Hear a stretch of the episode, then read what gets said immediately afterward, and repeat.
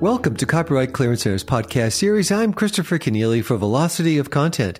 It's Friday, October 7th, 2022. Today, as we do every week, we check in with Publishers Weekly on news from the world of books and publishing.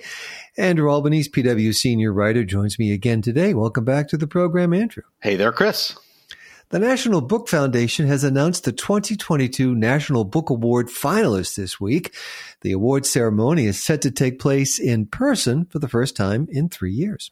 That's right. And yeah, that is the plan. The National Book Foundation has announced its 2022 finalists for this year. The winner is going to be announced in person another sign that we are returning to some semblance of normal. Uh, the ceremony is going to be held on November 16th in New York City at Cipriani Wall Street.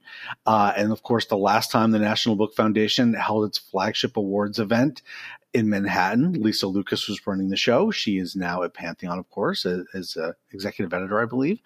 Ruth Dickey, of course, took the reins from Lisa Lucas in 2021. And while there were plans for an in person ceremony last year, they had to be called off at the last moment because of, we had a pretty major COVID 19 spike, as you might recall. And they had to, you know, go back to a virtual show. My colleague John Maher writes all about it on the PW site. You can read that story now. And Ruth Dickey even came by the PW offices for an interview. But I'll give you a bit of a spoiler if you haven't read John's piece yet. It's that yeah, it's kind of a big deal to have the National Book Awards back in person. Now, there are going to be some minor changes to the program but it certainly looks like it's going to be a great evening. And it is a big deal because, as Dickey acknowledged to John Maher, first of all, it's a flagship event for the for the book business, but also it brings in a pretty good amount of revenue, um, stuff that I think the National Book Foundation had a hard time replicating in this virtual environment. Of course, there will still be an online event, which is great news. I think the National Book Awards ceremony like many publishing events, reached a larger audience through the online component. And that looks like it's here to stay, even when we go back to Cipriani Wall Street for the event. And, you know, as I said, it's another sign that, you know, it's of the, we're getting to some semblance of normal again. We're not, I hesitate to say we're post, you know, we're certainly not post COVID 19, but I think we are in many places, and certainly New York City post pandemic, right? We have vaccines and therapeutics, the mask mandates are gone, and people are just sort of over the restrictions. And it sure seems to me that even if another spike was to come, there really is no going back at this point, that we're going to sort of march ahead. Uh, and while I think we definitely still have some issues to work out with how we approach COVID 19 at this point, particularly when it comes to, you know, back to work and publishing workers coming back into the office, I will say that I am happy to have life getting back to some semblance of normal, and I'm certainly happy to have the National Book Award ceremony back in person. So tell us who belongs to this new class of National Book Award finalists. Yeah, so you know, I'll, I'll, spare you going over all the names and all the titles here. You, there's a full list on the Publishers Weekly site, so you can check that out. Um, it's a strong list, I'll say that, of works they were drawn from, and you know, I'll give you a little bit of background on what what came through this year. There were a total of 463 books submitted for the 2022 National Book Awards for fiction, and 607 books submitted for nonfiction. Five finalists for each were selected. Uh, and as I said, I won't run down the entire list, but I'll just tell you that no surprise, three of the five finalists in each category were published by an imprint of Penguin Random House. Uh, and three of the books, three of the 10 of the, the nonfiction and nonfiction actually came from Viking. So a very strong showing from Viking this year indeed. And of course, there's more than just fiction and nonfiction. Finalists were also revealed in three other categories. Uh, there were 260 books submitted for the uh, National Book Award for Poetry. Five finalists there. Five finalists for translated literature that came from, I think, 146 and there were five finalists for the National Book Award for Young People's Literature out of 296 titles that were submitted. And I think one other notable thing for this year's National Book Awards is that Tracie D. Hall, who of course is the executive director of the American Library Association, is going to be the recipient of the 2022 Literary Award for Outstanding Service to the American literary community. And I think Tracie Hall's honor is a very welcome and important statement. This is the second year in a row that a librarian has won that honor. And our listeners will recall that last year the award went to Nancy Pearl, who incidentally was the first librarian to win the award in its history. So I don't think this is an accident that we're seeing librarians winning that award two years in a row. Uh, in a statement announcing Hall's award, David Steinberger, who's the chair of the board of directors of the National Book Foundation, said that libraries are, and I'll quote him here, essential for all readers. They are spaces of learning and community whose importance has only been amplified by the pandemic and the ever increasing tensions of resource equity. Uh, and he added that in an age of misinformation, Hall's work and the work of libraries, of course, is more vital than ever. Tracie Hall, of course, is an African American woman who served in a number of librarian jobs. She took the helm of executive director at the ALA in January of 2020. And she stepped into an organization that, you know, as I reported, it's the oldest and largest library association in the world. But when she stepped in, it was in the middle of a modernization effort and facing a fiscal disaster. And just as she started to like get going on those issues, of course, the unprecedented impact of the pandemic came along. So she's just starting, I think, to really sink her teeth into the job some two years later. Uh, and in the last year, I think she's done a great deal. She's made equitable access to information a key priority for the ALA. It's always been a key priority, but it's really out front now, including for the incarcerated, which, you know, I think is very important. So, you know, this is just a really timely and important recognition. Congratulations to Tracie Hall. And a, special shout out to the National Book Foundation for keeping the library community in its focus at a time when libraries really need support. Late last week, Andrew, Fight for the Future, a Boston based advocacy group concerned with digital rights, released an open letter in support of libraries signed by more than 400 authors, including Neil Gaiman, Naomi Klein, and Chuck Wendig. The letter immediately drew responses from the Association of American Publishers and the Authors Guild. Yeah, that's right. The letter dropped last week, and this week, uh, you know, we're still seeing a little bit of the backlash. But you know, I think we could talk more a little bit about its contents and the reaction than we could have last week uh, when it first dropped. And you know, I think we should probably start the discussion with you know the contents of the letter and maybe a little bit of background. So our listeners should know that this is actually an effort that's been sort of months in the making, uh, both in terms of crafting the letter and in terms of garnering support. This, according to officials at Fight for the Future. The letter itself makes its intentions known straight off the bat, and I'll read from it here. Uh, quote, libraries are a fundamental collective good, the letter opens. It goes on to say that we, the undersigned authors, are disheartened by the recent attacks against libraries being made in our name by trade associations such as the Association of American Publishers and the Publishers Association, which of course is UK based, undermining the traditional rights of libraries to own and preserve books, intimidating libraries with lawsuits, and smearing librarians. And the letter goes on to make three specific demands of publishers. And that is the first is to enshrine the right of libraries to own, preserve, and loan books on reasonable terms, regardless of format. And they write that it's past time to determine a path forward that is both fair to libraries and authors. The second point is to end lawsuits aimed at intimidating libraries or diminishing their role in society. And as you might guess, this is the one that really drew the most attention from the AAP and from the Authors Guild and other publishers and publisher associations. But Fight for the Future writes that the interests of libraries are the interests of the public and that any author concerned with equity and with longevity for themselves and their fellow writers should know that libraries and publishers stand on the same side. And the last demand is the one that I found is really the one that's animating this campaign in my reporting anyway. And that's that the letter demands that publishers put a stop to what Fight for the Future calls an industry led smear campaign against librarians. And this is something that we've touched on briefly on the show, I think, for years. And that's how libraries have been characterized by industry associations and in some cases by publishers, but mostly by industry associations, at least in the last couple of years, in what I think is a very questionable form. Uh, but I'll let the letter speak for itself on that. And the letter says recent comments likening library advocates to mouthpieces for big tech are as tasteless as they are inaccurate. The letter goes on to state that as a last bastion of truth, privacy, and access to diverse voices, and as libraries' digital operations grow ever more essential to our society, their work, this is librarians' work, should be celebrated and not censured. Now, we should know that this letter drops in the middle of a very contentious copyright battle over the Internet Archive's program to scan and lend uh, library books under an untested legal theory known as controlled digital uh, lending. Uh, that lawsuit is now being briefed for a potential summary judgment.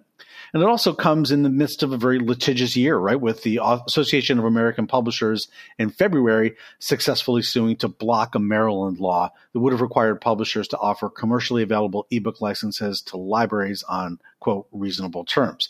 And of course, critics of the Fight for the Future letter have seized on this point, that second point, which says to end litigation and I think they have a fair point here that this, you know, the litigation is clearly a, a, big issue here. But also more broadly, I think that the letter from Fight for the Future reflects a very contentious decade in the library ebook market, in which we've, you know, we've talked about it, you know, pretty much for the full 11 years that I've been a guest on your show, Chris. And during the last 11 years, librarians and library supporters have long complained of a developing licensed access market with unsustainable prices and restrictions that are keeping librarians from doing their traditional jobs of buying and owning and collecting and sharing books. Uh, and of course, publishers, on the other hand, are very concerned about the impact of digital lending on sales. So, a, a lot to wrestle with there. And what's your analysis of the responses to the letter? Has surprised me most, maybe it hasn't surprised me, but maybe what's even perhaps disappointed me a little bit is that the critics of the letter don't really acknowledge most of the letter's contents. You know, the key points being, in my you know estimation, to enshrine the ability of libraries to own content and build collections. Because if we take care of that, all the rest of the problems sort of fade away. Uh, and the other thing I think, you know, that the Fight for the Future letter really sort of brings out is the idea of the rhetoric that's being tossed around out there. And like, you know, that needs to be toned down a little. Of course, it's the second point of the letter that the critics have really grabbed onto the point about uh, ending litigation that, you know, takes aim at libraries. And that's because, you know, critics say, the, the AAP and the Authors Guild suggest at least, that that's what's really driving this letter, that it is basically an internet archive coordinated effort to influence authors and to sort of, according to the Authors Guild, mislead them about this lawsuit that's going on. You know, the suggestion is literally, and I've seen this repeated in a few outlets in the media as well. The suggestion is literally that all these authors, or most of the, many of these authors anyway, who signed this uh, letter from Fight for the Future were sort of duped to support the Internet Archive under the guise of a broader, you know, support for libraries letter. And, you know, that Fight for the Futures, uh, at least according to the Authors Guild, is not independent, but is, you know, part of a tech industry cabal that's in league with the Internet Archive. Now, for the record, I know this group, Fight for the Future. I've known them for since the beginning. They are independent you know, they are fairly small. They are not very well funded, but they are a very savvy, more than 10 year old advocacy group that I first became familiar with uh, through their campaigns against the ill fated SOPA uh, PIPA legislation in 2012 and for their robust defense of net neutrality rules but I have to say to label that the group as you know a big tech ally is really absurd because Fight for the Future is in fact a very harsh critic of the tech industry and especially of the major tech firms. In fact, they are one of Google's worst nightmares right now because their biggest campaign at the moment is lobbying for antitrust action against the big tech firms and for more digital privacy rights. So to say that they are in league with big tech or trying to blunt efforts to regulate big tech is just simply not right. At the same time, Fight for the Future does back the Internet Archive in this copyright lawsuit. Now, that support doesn't make them an organ of the Internet Archive, but I think you know that it's fair to question you know where where their heart lies in all this. In July, the group issued a very strong statement of support for the Internet Archive in its copyright battle uh, with the publishers. So that, of course, has obviously and understandably been the focus of the critics and the response to this letter. The Authors Guild, for example, which has been aware of the campaign apparently and urging authors not to sign it for a few weeks now, issued a, sta- a statement saying that you know this actually is not about libraries, but about the Internet Archive's attempt to stretch fair use beyond the breaking point by scanning and lending library books. And it goes on to call them well, pirates, right? It says any website that scans millions of library books and lends them or makes them publicly available, that's a practice engaged in by ebook pirates, not by libraries. Again, I'm not sure that's true, but that is the position that the Authors Guild put out. And final reply briefs for summary judgment are due for submission by week's end in this lawsuit against the Internet Archive brought by four book publishers. So what do you think will be the practical impact of this letter writing campaign on the case? Yeah, so you know, we can certainly talk about the final reply briefs in the IA case next week. I'm expecting them to come in at any point today, probably at the end of the day, though. As for my take on the campaign, well, I think I should probably be brief.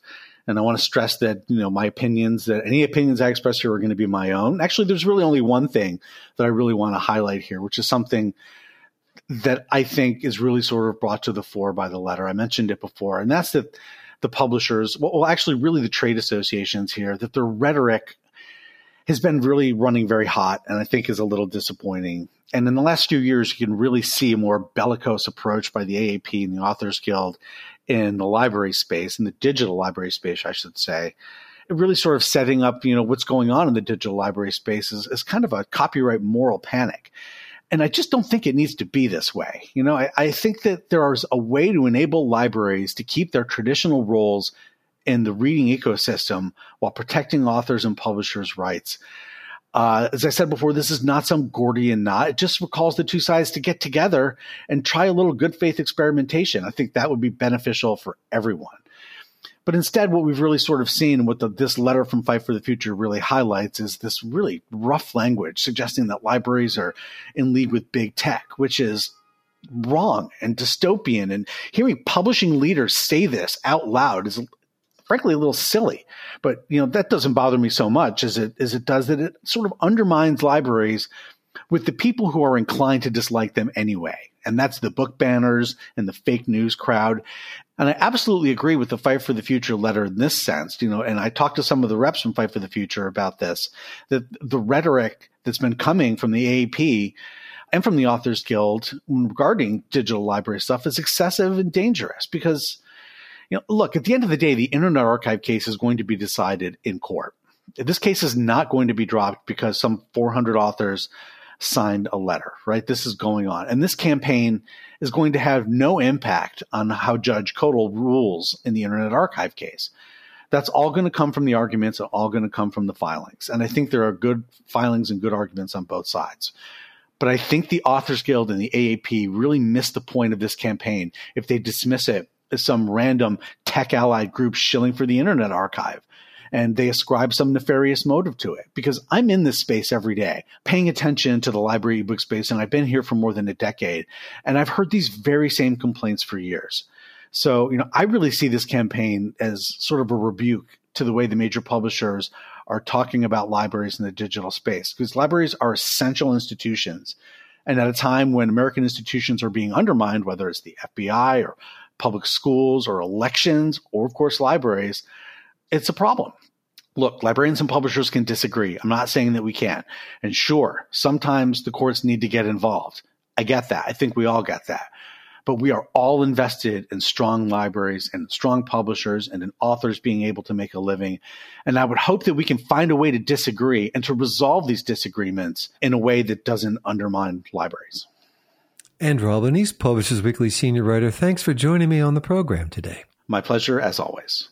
Coming up on the next podcast from CCC, Publishing 2030, launched on Tuesday this week, is a one year project to support and test early stage ideas that will positively contribute to the publishing sector's sustainability and address industry concerns over climate change. Rachel Martin, co-founder of the Publishing 2030 Accelerator and global director of sustainability at Elsevier, tells me more nobody's going to get to net zero by themselves. We all kind of have to work together. Um, and recognition of that has been incredibly important. You know, in the lead up to COP26, it was um, a joint statement that was issued by, I think, the International Publishers Association alongside the key players. And it was the first time that everybody really crystallized that, yeah, we should put this on the agenda and that we have to really work together for this. Publishing zeroes in on net zero coming on the next CCC podcast. That's all for now. Our producer is Jeremy Brieske of Burst Marketing. You can subscribe to the program wherever you go for podcasts, and please do follow us on Twitter and on Facebook. I'm Christopher Kenneally. Thanks for listening to this Velocity of Content podcast from CCC.